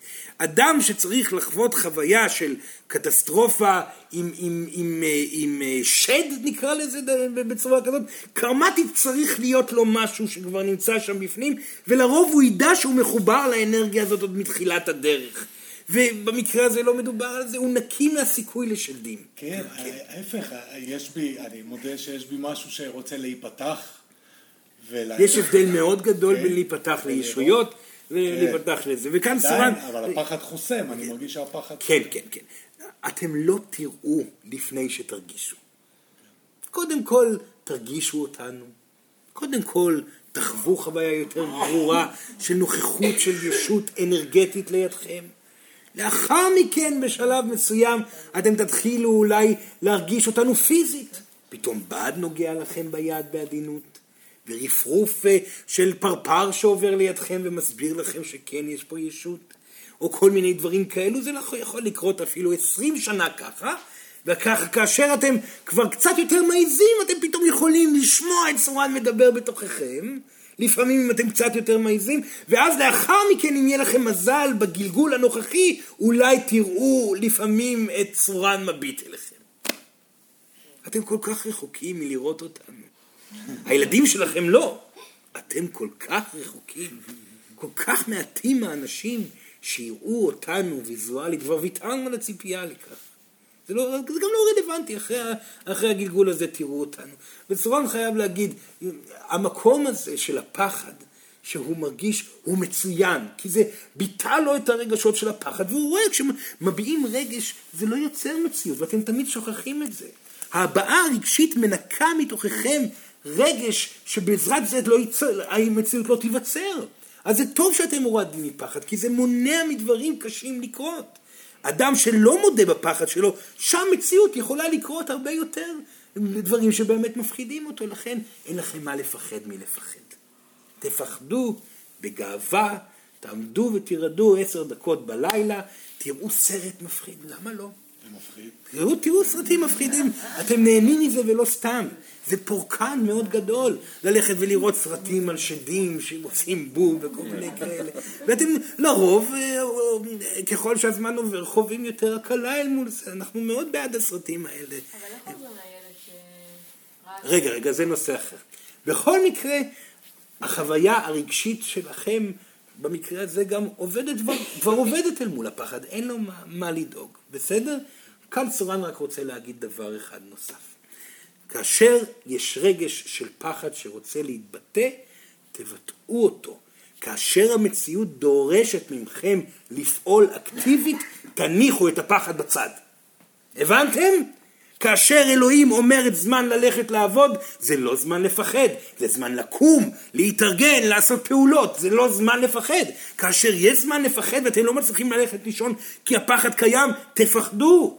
כשאתם לבד ואין ילדים ואין אישה ואין תנועה ואין עבודה ואין משהו פיזי, תנו לפחד להתבטא. כשיש, זה לא זמן לפחד, זה זמן לאסוף את האנרגיה האדומה ולפעול. לפעול. בסדר? נורא פשוט. אתם מתבלבלים ממשהו שהוא מאוד פשוט. טוב? אין פה אפילו, אין פה אפילו איזשהו תרגיל מתמטי בסיפור הזה. זה לא, אפילו לא אחד ועוד אחד שווה שתיים, זה מציאות שווה מציאות, זה הכל. זה הכל. בסדר. כן. שאלה אחרונה. שאלה אחרונה כבר. רציתי רק בקשר של הסרטים. כן, כן, הסרטים. איך עוברים מהילד שראה סרט אימה, לעכשיו הוא ממש בהיסטריה מחושך. דבר ראשון, מונעים ממנו עוד סרט שכזה. זה עדיף לא, זה לא מיועד לילדים, סרטי אימה מי- מיועדים לאנשים שצריכים לעבור ורוצים לעבור תהליכים רגשיים אל מול הפחד, וטוב שכך, זה ממש תרפיה. אסור, אני חייב להגיד, באמת, מהלך קדוש הדבר הזה. אז, אז למנוע מ- מ- מהפחד הזה ו- ו- ולדעת אתם כהורים ש- שילד מפחד זה בסדר, הוא מבטא רגשות ומשתחרר מאלמנטים רגשיים שהוא צריך לבטא. ולהגיד לילד הכל בסדר, להגיד לו את האמת. אם אתה רואה וחווה דברים זה לא כאלו דברים ויצורים כאלו זה ישויות ששומרות, אמרו להם את האמת. תנו להם קריסטל שקוף הניחו להם ליד המיטה ותגידו, אתם רואים את הקריסטל השקוף הזה? זה אבן ההגנה שלכם, והיא פה בשביל להגן עליכם. זאת אמת גם כן. תנו להם את הביטחון, ובעיקר, אל תילחצו מזה שהם מפחדים. ככל שאתם תגיבו בפחות פחד לסיפור, ככה הם יתאזנו יותר מהר אל מול הפחדים שלהם. טוב? מצוין. כן, כן, כן. בבקשה. אה, זה כבר... אפשר עוד שאלה אחת? עוד שאלה אחת? כן, כן, בבקשה, ילדה. יש לי שאלה שלא נוגעת לאנרגיה האדומה. כן, כן. אני רוצה לשאול, למה כל הישויות שבוחרות לתקשר איתנו הן זכריות ואין ישות נקבית שבוחרת? מי אמר דבר כזה? כי לא נתקעתי, אני תמיד שומעת שמתקשרים רק ישויות זכריות. יש המון ישויות נקביות. שמתקשרות? שמתקשרות עם נשים, כמובן. לא, שמתקשרות. מה הכוונה? למשל סורן שמדברות. בפומבי. ומתוקשר בגוף זכר. גם נשים מת- שמתקשרות הן מתקשרות ישויות זכריות. כן. ולא... סורן לא מבין את השאלה, סליחה. אתה הולך לתקשר, והיא מתקשרת עם ישות אה, זכרית או גברית. זה לא מדויק מה שאומרת. יש שבעצם ישנם מתקשרות, מתקשרות או מתקשרים, אבל תמיד הישויות שהן מתקשרות איתן, הם זכריים. אה, סורן ממש לא היא עוד מסכים. לא- היא עוד לא פגשה מתקשרת שמתקשרת ישות נקבית. או מתקשר של... ישויות יש יש- הבדל, יש הבדל מאוד גדול. התקשור קורה כל הזמן, בסדר? אישה שיוצרת יצירה היא מתקשרת כרגע, טוב? אישה שעושה מביימת סרט היא מתקשרת. אישה שרוקדת ריקוד יפה היא מתקשרת. אישה שמטפלת בילד היא מתקשרת. כן, לא אלה. כן. אלה. מה זה אלה? כמו. ישויות נקביות. זאת אומרת, היא מדברת על, על בעצם על תקשור קורפורלי תוך גופני? לאו דווקא לא, קורפורלי. אני מדברת על ישויות, אתה ישות שהיא, הישויות האלה, אפשר לקרוא להן זכריות ונקביות? כן. כן? אפשר לחלק, כן. אפשר לחלק אותן? כן, זאת אומרת, העברת המידע, למה העברת המידע מישויות נעשית על ידי ישויות גבריות? כן. זאת השאלה. לי. בגלל שאתם לא מוכנים לשמוע העברת מידע מנשים עדיין. זה הכל. מה זאת אומרת? זאת עובדה. אתם, ילדים יקרים, לא מעיזים לשמוע מישויות נשיות דברים. אתם מעדיפים לראות את סורן, הישות, הגבר, הזקן, הנחמד. לא אפשר להקשיב לגבי אבל נשים. אנחנו נלך לישות נשית בכל יום. זה. אם אתם תלכו לישות נשית, בכל יום הסורן מחכה לרגע? אפשר להזמין מעגל עם ישות נשית? אפשר, אפשר לדבר. רגע, רגע, רגע, זה כבר, זה כבר תלוי במתקשר עצמו. יהיה קשה למתקשר גברי להכיל ישות נשית בתוכו. חד וחלק זה המצב. יותר קל לישו, למתקשרת נשית להכיל אה, ישות גברית בתוכה, כי הרטט הוא הרבה יותר, אה, פחות מאתגר, אפשר לומר את זה בצורה כזאת. אבל, אבל זה כן נכון שישויות נשיות מחכות להעברת מידע. כרגע, בגלל שאתם עדיין לא מסכימות לכך, וייקח עוד כמה עשרות שנים עד שזה יקרה, שימו לב, זה עד כדי כך בעייתי הנושא הזה. אז אנחנו כאן, סורן פה, כנציג של הישויות הנשיות גם כן. זה הכל, זה המצב. זה הכל עניין של מוכנות שלכם. אבל ישויות נשיות נמצאות, בשלות ומוכנות להעביר מידע, והרבה פעמים, ויכול להיות שזאת הסיבה העיקרית, הרבה מאוד פעמים ישויות נשיות לא רוצות כל כך לדבר? כי מה יש להגיד כל כך הרבה? אלוהים שבשמיים. אבל אנחנו בזה לא מפסיקות לדבר. ב- נכון, וזה בדיוק מעמיד אתכם אל מול הנשיות שלכם. כי נשיות לא באה להעביר מידע, זה אלו עדיין תכנים אנרגטיים שקשורים למימד הגברי. סורן פה הוא, הוא אחד מהישויות הגבריות שמעבירות בין האנרגיה הגברית לנשית. כאשר סורן יסיים את עבודתו להזכיר לכם את הידוע מאליו, שזה מה שסורן עושה, סורן ישתוק. וילך לעבוד במקום אחר שצריך לעשות את אותו מהלך. ומשם והלאה יהיה שקט. יהיה שקט נשי, אמיתי, של דיוק, עם ספרי הדרכה פשוטים מאוד בהתנהלות, ומשם והלאה תבוא האנרגיה הנשית, כי האנרגיה הנשית היא נתינה, היא יצירה, היא ריפוי, היא יצירת ניסים יש מאין. נס מול עיניכם יקרה, כאשר האנרגיה הנשית תשתלב במין האנושי. זה כבר מתחיל לקרות, אבל פחות באמת מידע, כי מידע הוא כבר לא כל כך רלוונטי. בואו נגיד את האמת, מה שחשוב זה פשוט להתחיל לפעול ולחיות מתוך המידע שכולכם כבר יודעים אותו. בסדר? מצוין. כן, כן. נשמח להכיר. להכיר את מי? את הישויות הנשיות אתם מכירות אותן. את הבנות. אלוהים בעצמה, את מרים הקדושה, את כל אה, סדרת הישויות של, אה, של נשים בהיסטוריה האנושית, אה, כהנות גדולות של- שנמצאות, אתן מכירות אותן, הן מדברות מתוככם. הסתירו אותם מאיתנו. נכון, אבל. אנחנו מכירות אותם? אנרגטית. אנרגטית אתם מכירות אותם. התחיל, גם נכון, לא כולן, אבל חלק מהן. חלק מהן. יש כמה ישויות נשיות ביהדות, למרות שזו דת שהתבססה בתקופה הגברית. יש כמה כאלו, אפשר לספור אותם על יד אחת, אבל באותה מידה אפשר לספור אותם, את הגברים על יד אחת גם כן. בסדר? זה, זה מתחלק שווה בשווה. אה, אבל כן, ישנם ישויות נשיות מוכרות יותר, וישנם רוב אה, ישויות, כמו ישויות הגבריות, שבסופו של דבר אינן מוכרות. סורן לא היה מוכר בתקופה הזאת כאן עכשיו. נכון? אז, אז יש עוד ישויות כאלו, נשיות באותה מידה לא מוכרות, שמחכות לרגע לבוא ו- ולבטא את עצמן. והם יגיעו לאט לאט, לאט לאט הם יגיעו, זאת הבטחה. השאלה היא כמה אתן, נשים יקרות, תהיו מדויקות, מדויקות ולא גבריות. כי ברגע שתגיע ישות נשית כזאת, סורן בטוח שאם עכשיו תגיע ישות נשית כזאת, כולכן תרימו גבה. הישות בכלל, היא לא מדברת, היא לא חכמה כמו סורן. היא לא אומרת מילים כאלו וכאלו. היא לא נותנת לנו את המידע המדויק. זה לא תפקידה. זה לא תפקידה. היא ישות נשית.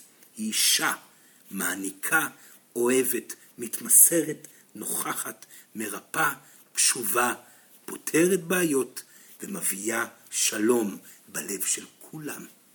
נשיות. סורן. כן. מה לגבי הישויות שמתוקשרות כשאנחנו עושים את הפעילויות של הסנטרו? של, הס... של הסנטר. כן. כן, יש נשים, יש, יש יש נשים שמתקשרות ישו- ישויות נשיות, נכון. והם לא יבואו וייתנו הרצאות.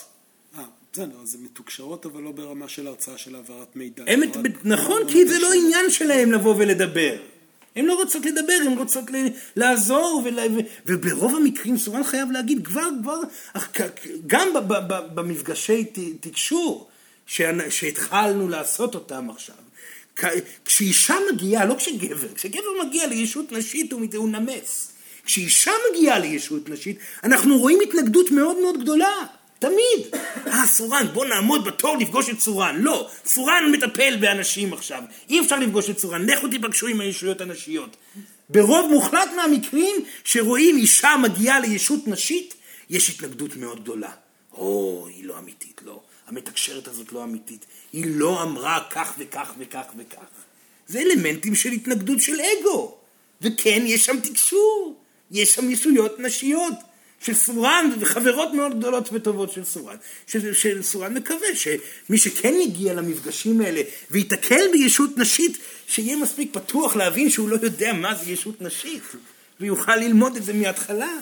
טוב, אני פגשתי ומאוד נהניתי. קמלה? סורן סביר. ואני ממליצה. יפה. הנה, הנה, הנה. אישה שקיבלה ישות נשית, אה, אה, אה, הכירה ישות נשית. כן, כן, במפגשים, כן. רציתי לשאול. אמרת שהישויות הנשיות יגיעו. רציתי לשאול אם, הישויות הנשיות יחזרו. יש לי תחושה שהעולם העתיק יותר, העולם של הציידים לקטים, הוא היה באנרגיה נקבית. אה, מה אתה אומר? העולם העתיק, יש איזה, איזה חוסר בהירות לגבי הדבר הזה. העולם העתיק, העתיק לא היו בו ציידים. היינו מפותחים טכנולוגית הרבה יותר ממכם. אני לא, לא, לא, לא, לא נכנסת, לא, לא, בשיט, לא בשפיטה לעתיק, אה, פשוט כדי... לא, זה בכלל לא מדובר על שפיטה. מדובר פה על כך, אסורה אני אסביר את זה. התקופה העתיקה, טרום התקופה הגברית. התקופה העתיקה, טרום התקופה הגברית, היא מלאה בישויות נשיות. מלאה. ואלו, זה התוצר, זה, זה הקציר העיקרי של ישויות נשיות מאותה תקופה. והן כולן מחכות ל, ל, לנוכחות בקיים, בתקופה הנשית החדשה, כמובן שהן יחזרו. וגם ישויות מהתקופה הנשית מלפני מלפני. יש גם תקופות אה, נשיות בהיסטוריה שלכם שמגיעות מיליארדי שנים אחורה, ששם יש קציר נאה מאוד של נשמות שהפכו להיות ישויות והן נשיות. בהחלט, בהחלט, בהחלט. בסופו של דבר אנחנו הישויות, אנחנו נשמות מתפתחות. כמוכן, הגענו למקום שבו אנחנו נמצאים מתוך הבנות ועבודה במקומות שאתם עובדים עליהם עכשיו. אז כמובן שכולנו חוזרים אליכם. אף אחד לא מגיע מהעתיד בהכרח, כי מדובר פה על התפתחות של אנרגיה. אנחנו התפתחנו קצת לפניכם, ואנחנו חוזרים אחורה בשביל לעזור לכם להגיע אלינו. זה הכל. ולכולנו יש עוד דרך ארוכה מאוד קדימה. ארוכה מאוד מאוד מאוד קדימה.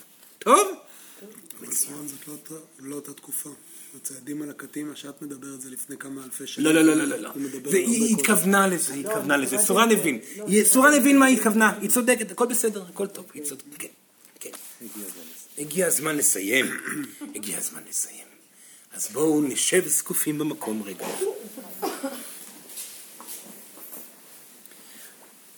בחדר הזה יש הרבה מאוד ישויות נקביות, סורן חייב להגיד, אם מישהו לא היה לו ברור. טוב? זה לא רק סורן פה בא להטיל את הידע הגברי שלו עליכם. יש פה המון ישויות נקביות, וככל שאתן מתפתחות יותר, יש יותר ישויות נקב- נקביות שמגיעות אה, לעבוד איתכן, ויש פה גם כמה ישויות גבריות, בהחלט. בסדר? לעצום עיניים, רגע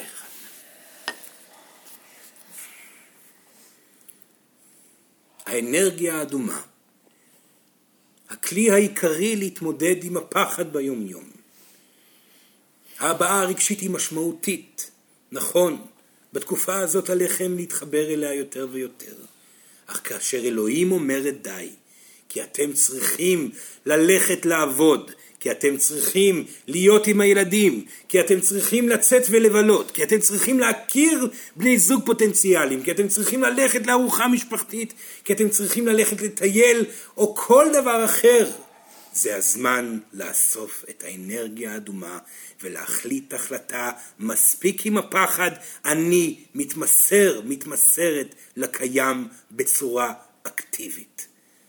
ואתם, אם תזכרו את ההבעה הרגשית, ותזכרו את האנרגיה האדומה, ותדעו מתי לצעוד ברגל ההבעה, ומתי לעבור ולצעוד ברגל הבחירה האקטיבית, אתם תתחזקו יותר ויותר, וחוויית העושר תהיה עוצמתית הרבה יותר. לכן, זכרו את המילים שנאמרו פה היום, וכבר מחר בבוקר, כשתקומו בחרדה, או היום בלילה, שתלכו לישון בפחד, תנשמו עמוק, תאספו את אותה אנרגיה, ותעשו מעשה אחד מאותה אנרגיה, והחרדה תיעלם. תודה רבה לכם.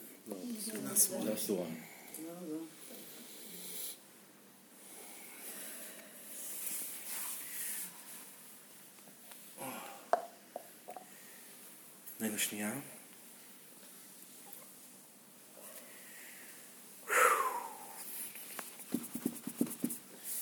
אוקיי, סליחה, כאב לי נורא ברגל בזמן המעגל, אז הייתי חייב להשתלט על הגוף, על הרגליים, כי... הייתי חייב לחזור לגוף בזמן המעגל בשביל להזיז את צורן, כי התנוחה שלו הרגה אותי. הוא יושב באיזושהי צורה כזאת ש... זה מין כזה. לא יודע מה הוא עושה, אבל זה פשוט לא הגיוני. אה, טוב, אה, מה מה רציתי להגיד? רציתי להגיד שתי דברים. דבר ראשון, אה, כל הנושא הזה של האנרגיה האדומה, אה, אנחנו עובדים אה, עם האנרגיה האדומה, עם גוגון בסולמות, ואני באמת ממליץ לכם להתקל בו קצת. גוגון, ישות אחרת. אני באמת ממליץ לכם להתקל בו רק בשביל לחוות את, ה, את העוצמה של הדבר הזה, של האינדיאנית הזאת, של הבחירה להתקדם. הוא עסוק רק בזה. הוא מאוד מאוד uh, מנתב את הדבר הזה של... ומאוד מחזק, אותי אישית הוא מאוד מאוד מחזק, כי אני לפעמים ניצב מול פחדים מאוד גדולים, ואני פשוט אוסף את הדבר הזה והולך, וזה פשוט מנקה לי את היום כולו בעזרת האנרגיה האדומה הזאת, ואני מאוד מאוד ממליץ לכם באופן כללי להתנסות בזה יותר ויותר אה, מתוך הדברים שהוא אמר. זה דבר אחד. ודבר שני, גם לגבי כל הנושא של הישויות הנשיות. אה, בתור מישהו שרואה ישויות ממש מלידה, כנראה, כי באמת, אז אה, אני חושב שאז, אני לא חושב, הזיכרון הראשון שלי אה, בגיל שלוש בטח או ארבע הוא זיכרון של ישות שעומדת ליד נדנדה. אה, זו הייתה התלהבות כזאת.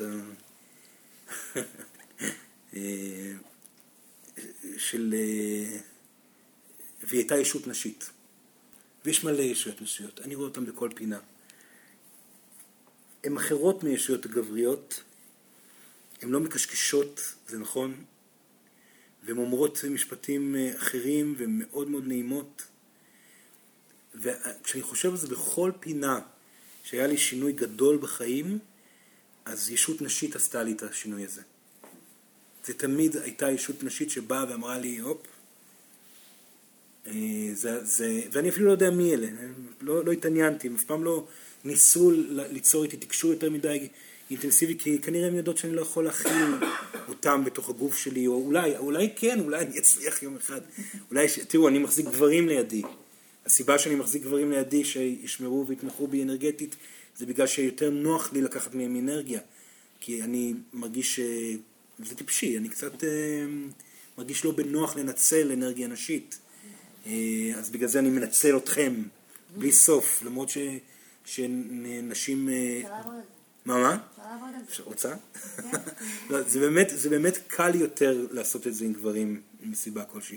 למרות שבאמת כל פעם שישבה לידי אישה, אני, זה באמת אה, אינסופי האנרגיה שעוברת דרככם. ו, אה, אבל זה כנראה בחירה שלי, מאוד נוח לי עם זה שיש לי גברים כאלו חסונים אה, סביבי.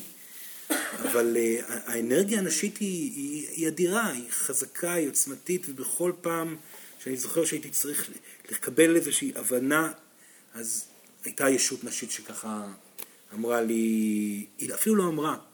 אני זוכר שפעם אחת, הנה נזכרתי עכשיו, הייתי, הייתי בזוגיות עם מישהי במשך איזה ארבע שנים, נפרדנו, ולא ידעתי מה לעשות, הייתי, ב... לא ידעתי, לא הכרתי צורה, לא הכרתי כלום אז. פשוט סבלתי נורא נורא נורא נורא מהפרידה. אני נפרדתי, רציתי לחגוג, ו... ואז אה, שכבתי במיטה, והגיעה ישות נשית מדהימה. והיא פשוט באה, והיא נגעה לי במצח, היא עשתה לי ככה במצח. וברגע שהיא נגעה לי במצח, החברה שלי צלצלה, ופשוט הייתי ברעידות, הרמתי את הטלפון ואמרתי, אני חוזר אליך עכשיו, אני מצטער על הכל. אז הבנתי את המשמעות של גבריות, בזכות זה שהיא נגעה לי במצח. לדוגמה, זה עשה לי טלטלה עצומה, אני לא יודע אם אתם מבינים עד כמה השינוי הגדול, בזכות הנגיעה הזאת אל המצח. זאת אנרגיה של ישות נשית. בסורן בא ומדבר, וכל יום יושב עליי, תעשה ככה ותעשה ככה. ולא, אתה לא מדויק פה ואתה לא מדויק שם. וכל הישויות הגבריות שפגשתי, שתמיד ליוו אותי, תמיד ישבו עליי על השתנות ופעולות, ומה נכון להגיד ומה לא נכון להגיד, ואיך היה פה בזה ומה עשית כאן, ואיך... כל הזמן, ישויות נשיות באות ונוגעות במצח. וכל הגוף שלך בוער, ואתה אומר, וואו, הבנתי, סליחה, אני מצטער, מפה והלאה אני משתנה לנצח. ובכל פעם שהיה לי דבר כזה שאני משתנה לנצח, זו הייתה ישות נשית. אז יש, בהם, יש, יש פה תפקיד אחר, יש פה אנרגיה אחרת. ואני חושב שיותר מכל, נשים צריכות לקבל את זה, כי באמת בתוך החוויה של, ה, של הסנטר שאנחנו עושים, של העבודה עם ישויות נוספות, אני נתקל בהרבה מאוד התנגדות לאנרגיה הנשית של ישויות. אז אם כבר יוצא לכם ולהיתקל בדבר כזה, בעיקר נשים, תנסו לנשום עמוק, תנסו לקבל את זה, זה משהו אחר, הן דורשות משהו אחר מאוד, הן מביעות דברים שונים, הן אחרות, זה משהו אחר. וזהו, אני חושב שזה... זה יכול להיות שבגלל שאנחנו עוד בקטע של היגיון, אז אנחנו לא יכולים... זה בגלל זה, זה בגלל שאנחנו עדיין לא שחררנו לאנרגיה, לאנרגיה הנשית עד הסוף, אנחנו בתהליך לזה. ולפי מה שהבנתי, עוד עשרים שנה כזה, פחות או יותר, אנחנו כבר, כבר רוב הנשים יהיו שם. זאת אומרת, זה כבר יהיה תהליך מאוד מהיר, שאתם כולכם תגיעו לשם. אנחנו נמשיך את הדרך אליכם לאט לאט, אבל, אבל זה כבר טרנספורמציה שתהיה. היא כבר תהיה. יופי. מתי הסולם הבא? אני, אני חושב שעוד שבועיים יהיה סולם. אה, טוב, זהו, אין לי מה להגיד. יש לכם שאלות נוספות? אני חושב שכן. אה, לפחות בפרדס חנה הוא יהיה ברביעי. בסדר, אנשים יקרים. בכיף ובהצלחה, ותשתמשו באנרגיה אדומה, היא אדירה. וואי. ונתראה עוד חודש פה.